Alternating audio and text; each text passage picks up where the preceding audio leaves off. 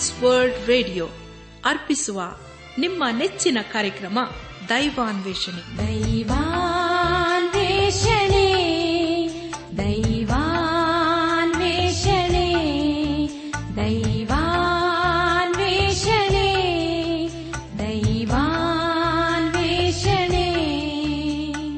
ಬನ್ನಿ ಪ್ರಿಯರೇ, ದೇವರ ವಾಕ್ಯವನ್ನು ಧ್ಯಾನ ಮಾಡುವ ಮುನ್ನ ಕರ್ತನ ಸಮ್ಮುಖದಲ್ಲಿ ನಮ್ಮನ್ನು ತಗ್ಗಿಸಿಕೊಂಡು, ನಮ್ಮ ಶಿರವನ್ನು ಭಾಗಿಸಿ, ನಮ್ಮ ಕಣ್ಣುಗಳನ್ನು ಮುಚ್ಚಿಕೊಂಡು ದೀನತೆಯಿಂದ ಪ್ರಾರ್ಥನೆ ಮಾಡೋಣ. ನಮ್ಮನ್ನು ಬಹಳವಾಗಿ ಪ್ರೀತಿ ಮಾಡಿ ಸಾಕಿ ಸಲಹುವ ನಮ್ಮ ರಕ್ಷಕನಲ್ಲಿ ತಂದೆಯಾದ ದೇವರೇ, ನಿನ್ನ ಪರಿಶುದ್ಧವಾದ ನಾಮವನ್ನು ಕೊಂಡಾಡಿ ಆಡಿ ಸ್ತುತಿಸುತ್ತೇವೆ. ಅಪಕರ್ತನೆ, ದೇವಾದಿದೇವನೇ, ರಾಜಾದಿರಾಜನೇ, ನಿನ್ನೆ ನಮ್ಮ ಜೀವಿತ ಕಾಲವೆಲ್ಲ ನಂಬಿಕಸ್ಥನಾಗಿದ್ದುಕೊಂಡು ಅನುದಿನವೂ ನಮ್ಮನ್ನು ಪರಿಪಾಲಿಸ ಬಂದಿರುವುದಕ್ಕಾಗಿ ಸ್ತೋತ್ರಪ್ಪ. ಕರ್ತನೇ, ದೇವಾದಿದೇವನೇ, ಈ ದಿನ ವಿಶೇಷವಾಗಿ ಕಷ್ಟದಲ್ಲಿ, ಸಮಸ್ಯೆಗಳಲ್ಲಿ, ಅನಾರೋಗ್ಯದಲ್ಲಿ ಇರುವವರನ್ನು ನಿನ್ನ ಕೃಪೆ ಹಸ್ತಕ್ಕೊಪ್ಪಿಸಿಕೊಳ್ತೇವಪ್ಪ. ಅವರನ್ನು ನೀನೇ ಕರುಣಿಸಿ ಅವರಿಗೆ ಬೇಕಾದ ಪರಿಹಾರ, ಸಹಾಯ, ಆರೋಗ್ಯದ ದಯಪಾಲಿಸಪ್ಪ. ಒಬ್ಬೊಬ್ಬರ ಜೀವಿತದಲ್ಲಿ ದೇವಾ, ನಿನ್ನ ನೀತಿ ಹಸ್ತವನ್ನು ಆಧಾರವಾಗಿಟ್ಟು ನೀನೇ ಮುನ್ನಡೆಸಪ್ಪ. ನಾವೆಲ್ಲರ ಆತ್ಮಿಕ ರೀತಿಯಲ್ಲಿ ನಿನ್ನವರಾಗಿ ಜೀವಿಸುತ್ತ ಒಂದು ದಿವಸ ನಾವೆಲ್ಲರೂ ನಿನ್ನ ಮೈ ಮೇಲೆ ಕಂಡು ಬರಲು ಕೃಪೆ ತೋರಿಸು. ಎಲ್ಲ ಮಹಿಮೆ ನೀನು ಮಾತ್ರ ಸಲ್ಲುವುದಾಗಲಿ. ನಮ್ಮ ಪ್ರಾರ್ಥನೆ ಸ್ತೋತ್ರಗಳನ್ನು ಯೇಸು ಕ್ರಿಸ್ತನ ದಿವ್ಯ ನಾಮದಲ್ಲಿ ಸಮರ್ಪಿಸಿಕೊಳ್ಳುತ್ತೇವೆ ತಂದೆಯೇ, ಆಮೇನ್.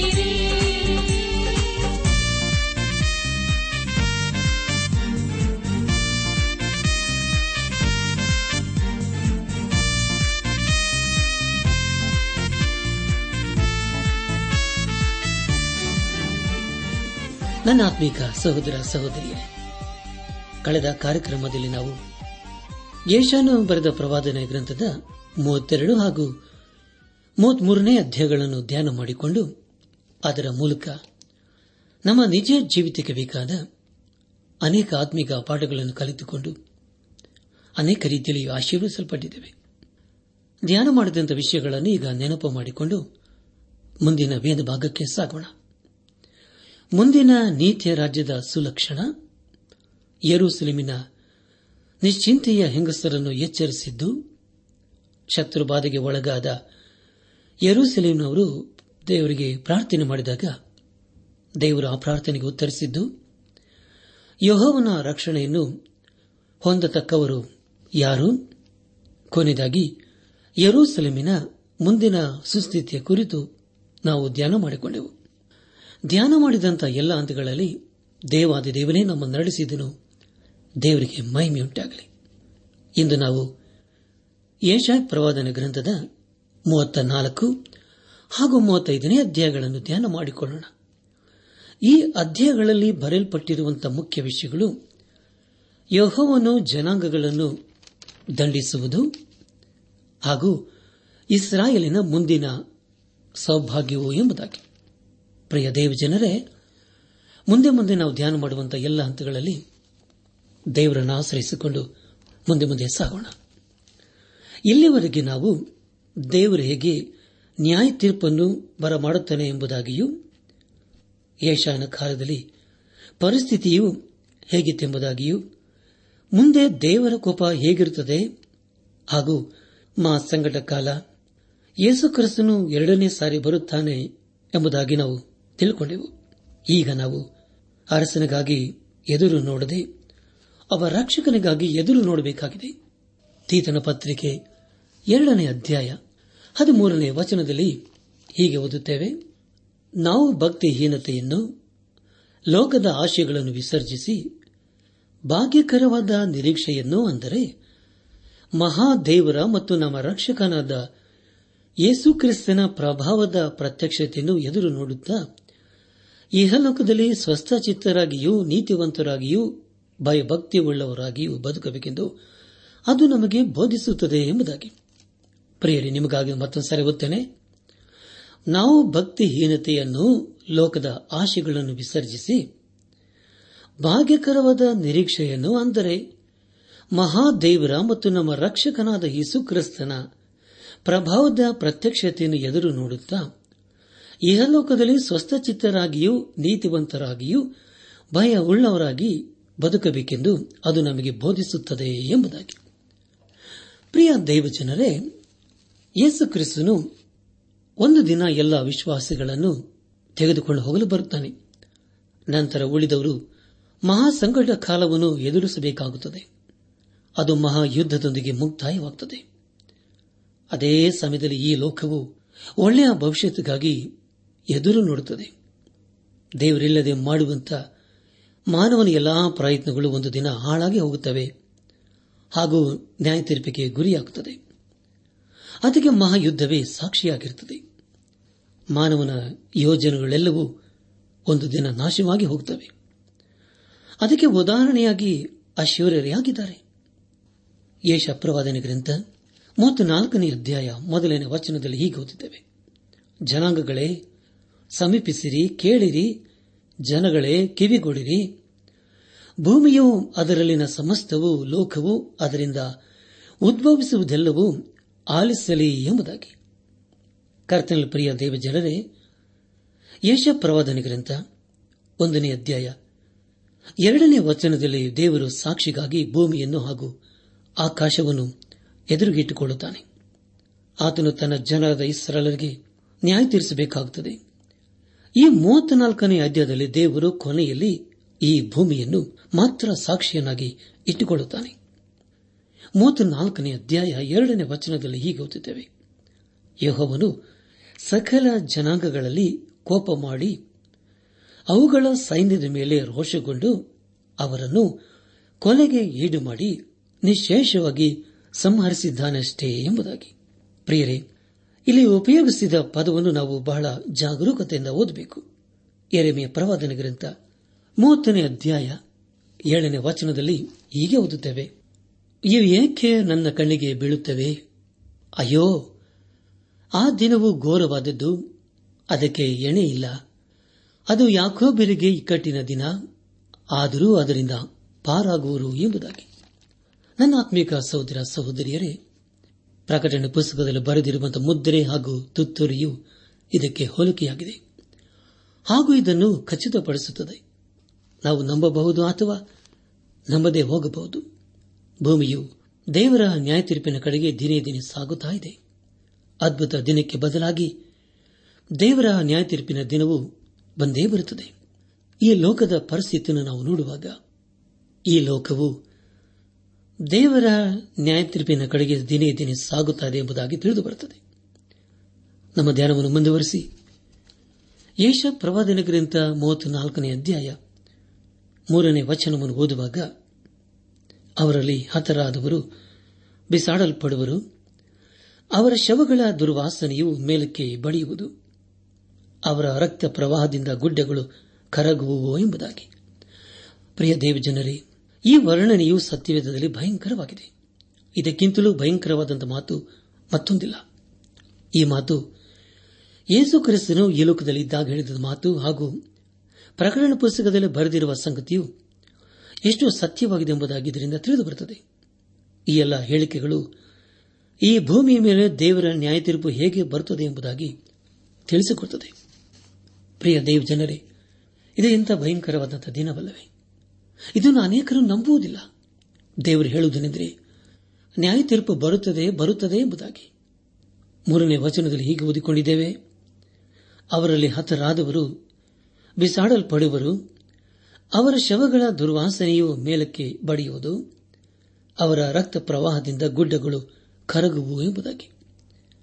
ಒಂದು ವೇಳೆ ಪ್ರಿಯರೇ, ನಾವು ಉದುರಿರುವ ಎಲೆಯನ್ನು ಮತ್ತೆ ಗಿಡದಲ್ಲಿ ಸೇರಿಸುವುದಕ್ಕೆ ಆಗುವುದಿಲ್ಲ. ಒಂದು ವೇಳೆ ಸಿಕ್ಕಿಸಿದರೂ ಅದು ಬದುಕುವುದಿಲ್ಲ. ಅದೇ ರೀತಿಯಲ್ಲಿ ದೇವರ ನ್ಯಾಯ ತೀರ್ಪು ಭಯಂಕರವಾಗಿರುತ್ತದೆ. ಅದರಿಂದ ನಾವು ತಪ್ಪಿಸಿಕೊಳ್ಳುವುದಕ್ಕೆ ಸಾಧ್ಯವಿಲ್ಲ. ಒಂದನ್ನು ನಾವು ಅರಿಯಬೇಕು, ಅದನೆಂದರೆ ಆ ಗಿಡ ಅಥವಾ ಮರದ ಕೆಳಗೆ ಆಶ್ರಯವನ್ನು ಪಡೆಯಬಹುದಷ್ಟೇ. ಅದೇ ರೀತಿಯಲ್ಲಿ ದೇವರ ವಾಕ್ಯವು ಹೇಳುವುದೇನೆಂದರೆ, ಯೇಸು ಕ್ರಿಸ್ತನು ನಮಗೆ ಆಶ್ರಯ ದುರ್ಗವಾಗಿದ್ದಾನೆ ಎಂಬುದಾಗಿ.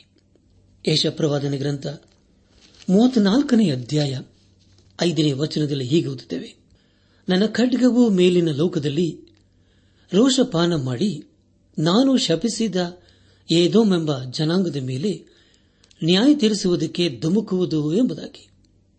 ಪ್ರಿಯರೇ, ಮತ್ತೊಂದು ಸಾರಿ ಓದ್ತೇನೆ, ಕೇಳಿಸಿಕೊಳ್ಳ್ರಿ.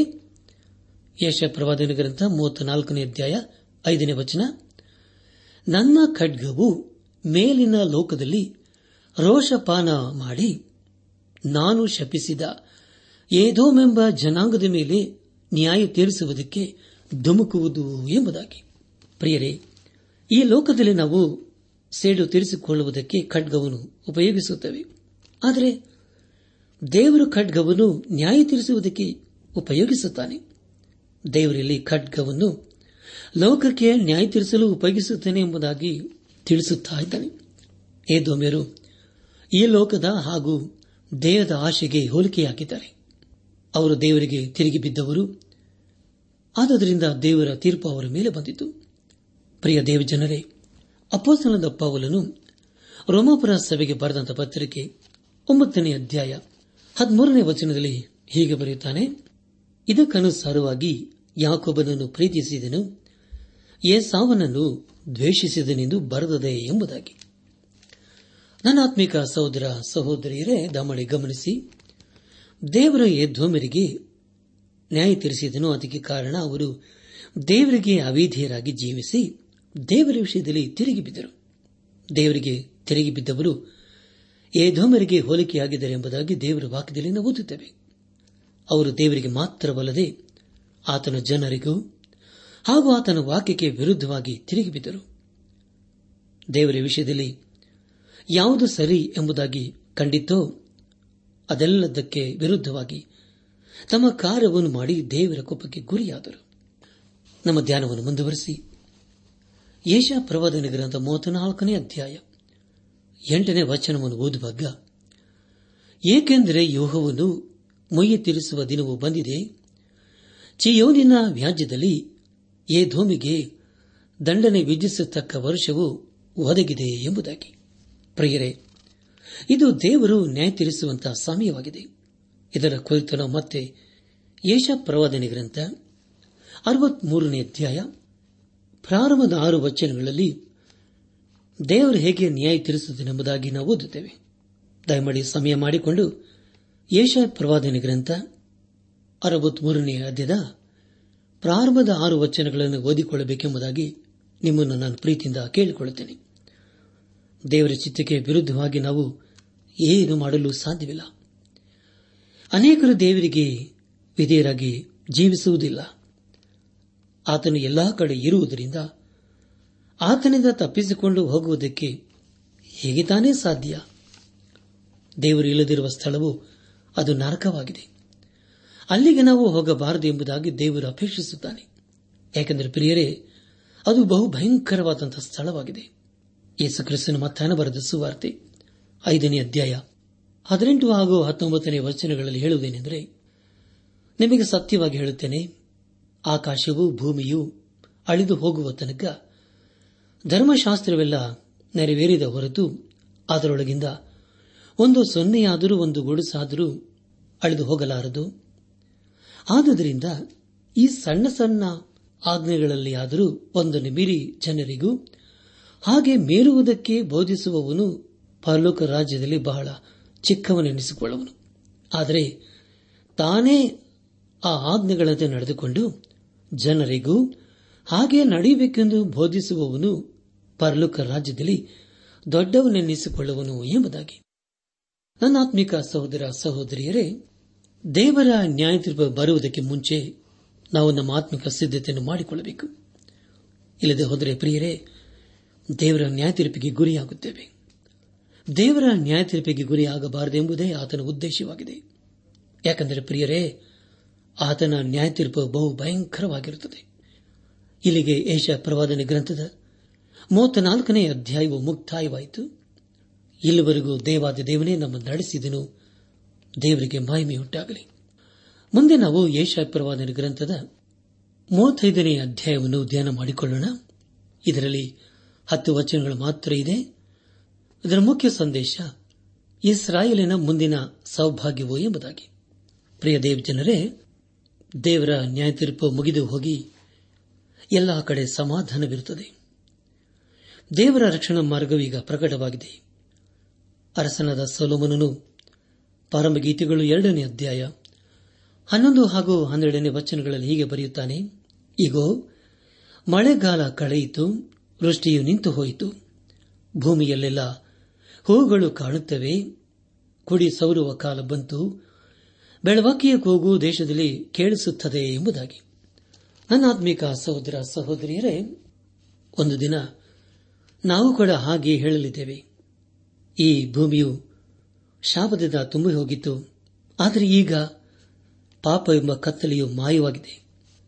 ಮೂವತ್ತೈದನೇ ಅಧ್ಯಾಯ ಮೊದಲನೇ ವಚನದಲ್ಲಿ ಹೀಗೆ ಓದುತ್ತೇವೆ: ಅರಣ್ಯವೂ ಮರುಭೂಮಿಯೂ ಆನಂದಿಸುವವು, ಒಣನೆಲವು ಹರ್ಷಿಸಿ ತಾವರಿಯಂತೆ ಕಳಕಳಿಸುವುದು ಎಂಬುದಾಗಿ.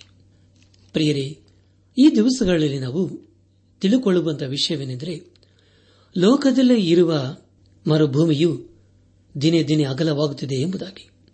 ಭೂಮಿಯು ಅದರ ಸಾರವನ್ನು ದಿನೇ ದಿನೇ ಕಳೆದುಕೊಳ್ಳುತ್ತಾ ಇದೆ. ಜನಸಂಖ್ಯೆಯು ಹೆಚ್ಚಾಗಿ ಎಲ್ಲದಕ್ಕೂ ಕೊರತೆ ಉಂಟಾಗುತ್ತದೆ. ಆದರೂ ಈ ಭೂಮಿಯಿಂದ ಪಾಪವು ತೆಗೆದುಹಾಕಲು ಸಾಧ್ಯವಾಗುತ್ತಿಲ್ಲ. ಮೊದಲನೇ ವಚನದಲ್ಲಿ ಹೀಗೆ ಗೊತ್ತಿದ್ದೇವೆ: ಅರಣ್ಯವು ಮರುಭೂಮಿ ಆನಂದಿಸುವವು, ಒಣನೆಲವು ಹರ್ಷಿಸಿ ತಾವರಿಯಂತೆ ಕಳಕಳಿಸುವುದು ಎಂಬುದಾಗಿ. ಪ್ರಿಯ ದೇವ ಜನರೇ, ಎರಡನೇ ವಚನದಲ್ಲಿ ಹೀಗೆ ಓದುತ್ತೇವೆ: ಅದು ಸಮೃದ್ಧಿಯಾಗಿ ಹೂ ಬಿಟ್ಟು ಉತ್ಸಾಹ ಧ್ವನಿ ಮಾಡುವಷ್ಟು ಉಲ್ಲಾಸಿಸುವುದು, ಲೆಬನೋನಿನ ಮಹಿಮೆಯು, ಕರ್ಮೇಲಿನ ಮತ್ತು ಶಾರೋನಿನ ವೈಭವವು ಅದಕ್ಕೆ ದೊರೆಯುವವು. ಇವೆಲ್ಲ ಯೆಹೋವನ ಮಹಿಮೆಯನ್ನು, ನಮ್ಮ ದೇವರ ವೈಭವವನ್ನು ಕಾಣುವವು ಎಂಬುದಾಗಿ.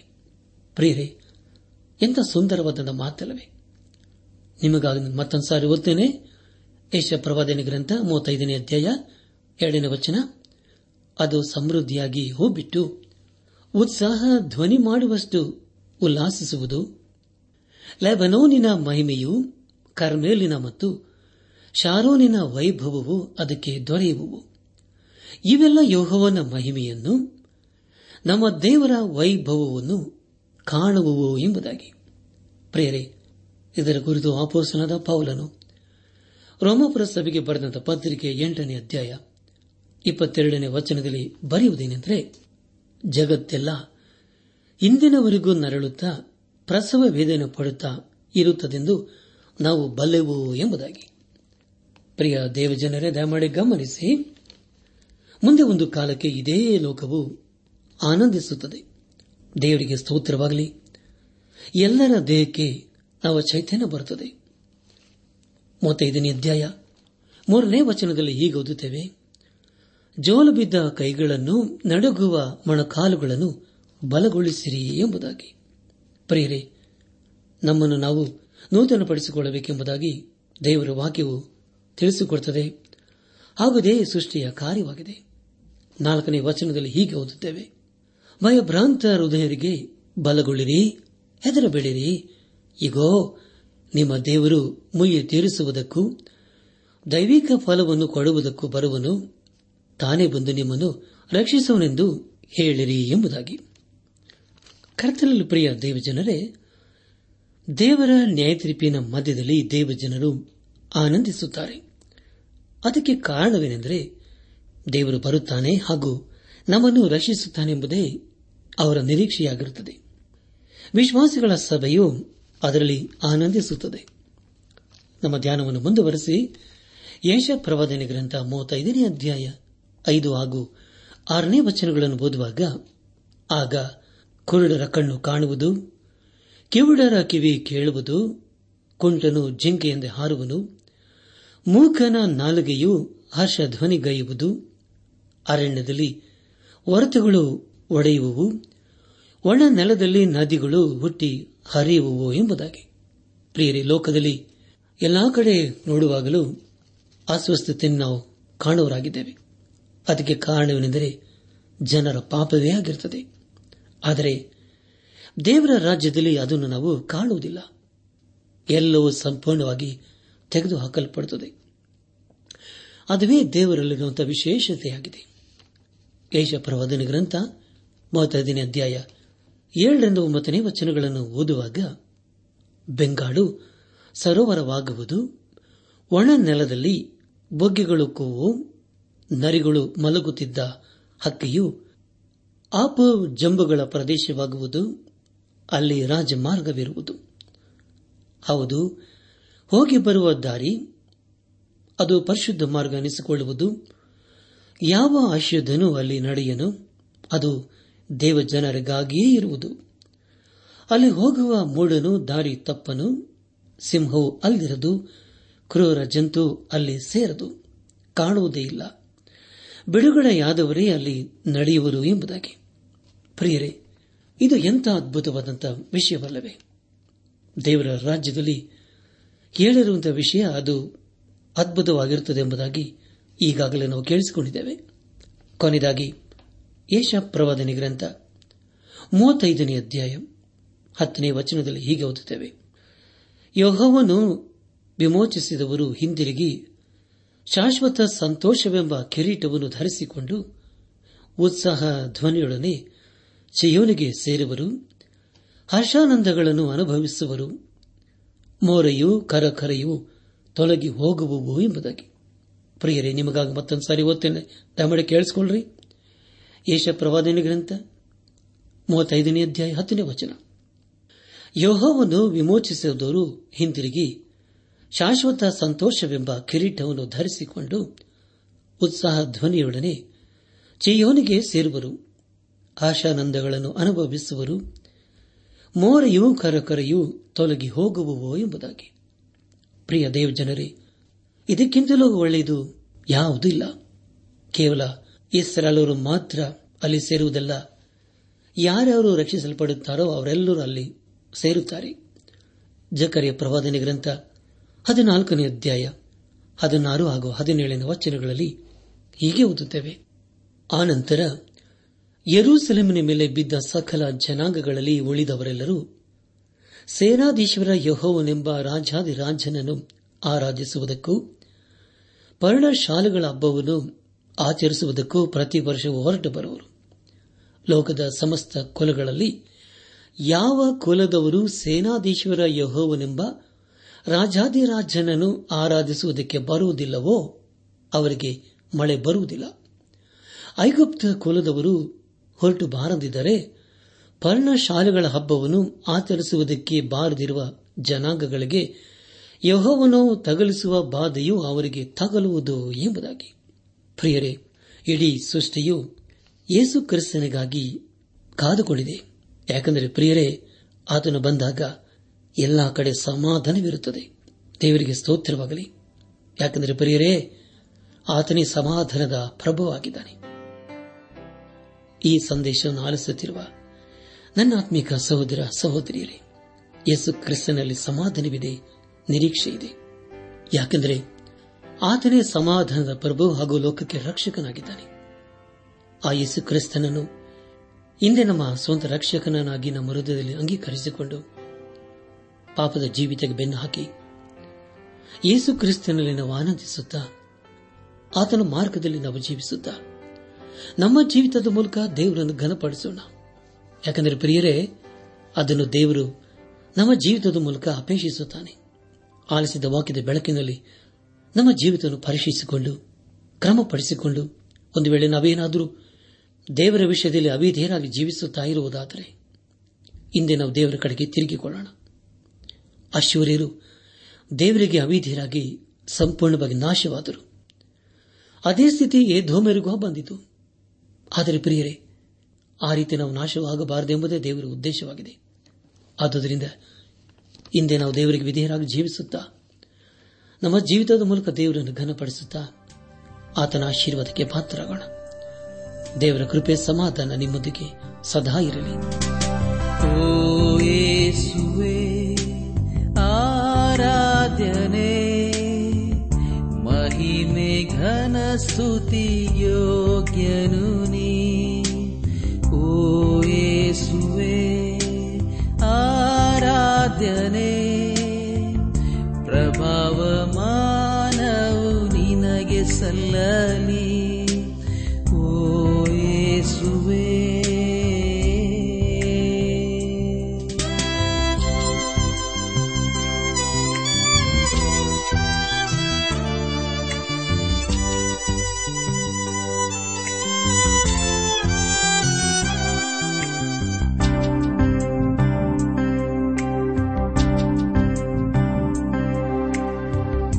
ಪಾಪಾಂಧಕಾರದ ಈ ಭುವಿಯು ಕುರುಡನಾಗಿ ನಾನು ಜೀವಿಸಿದೆ.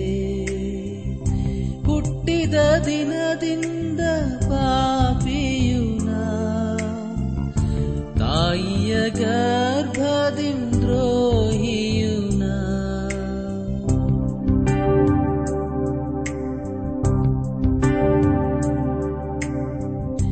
ಪಾಪಾಂಧಕಾರದ ಈ ಭುವಿಯೋ ಕುರುಡನಾಗಿ ನಾನು ಜೀವಿಸಿದೆ. ಹುಟ್ಟಿದ ದಿನದಿಂದ ಪಾಪಿಯು ನಾ. ನನ್ನ ಆತ್ಮೀಕ ಸಹೋದರ ಸಹೋದರಿಯರೇ, ಇಂದು ದೇವರು ನಮಗೆ ಕೊಡುವ ವಾಗ್ದಾನ, ಸರ್ವಶಕ್ತನಾದ ದೇವರು ಹೀಗೆ ಹೇಳುತ್ತಾನೆ, ನನ್ನ ಆತ್ಮನು ನಿಮ್ಮ ಮಧ್ಯದಲ್ಲಿ ನೆಲೆಗೊಂಡಿರುವನು ಎಂಬುದಾಗಿ. ಹಗ್ಗಾಯ ಎರಡು ಐದು.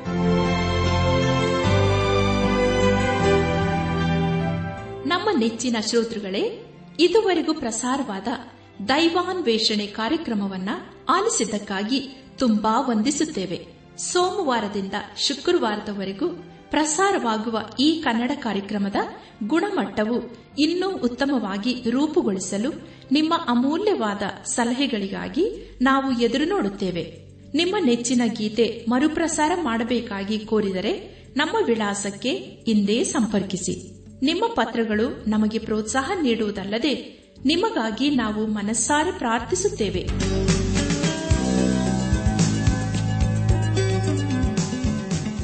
ನಮ್ಮ ವಿಳಾಸ ದೈವಾನ್ವೇಷಣೆ ಟ್ರಾನ್ಸ್ ವರ್ಲ್ಡ್ ರೇಡಿಯೋ ಇಂಡಿಯಾ, ಟಪಾಲು ಪೆಟ್ಟಿಗೆ ನಾಲ್ಕು ಮೂರು ಎರಡು ಸೊನ್ನೆ, ಬೆಂಗಳೂರು ನಲವತ್ಮೂರು.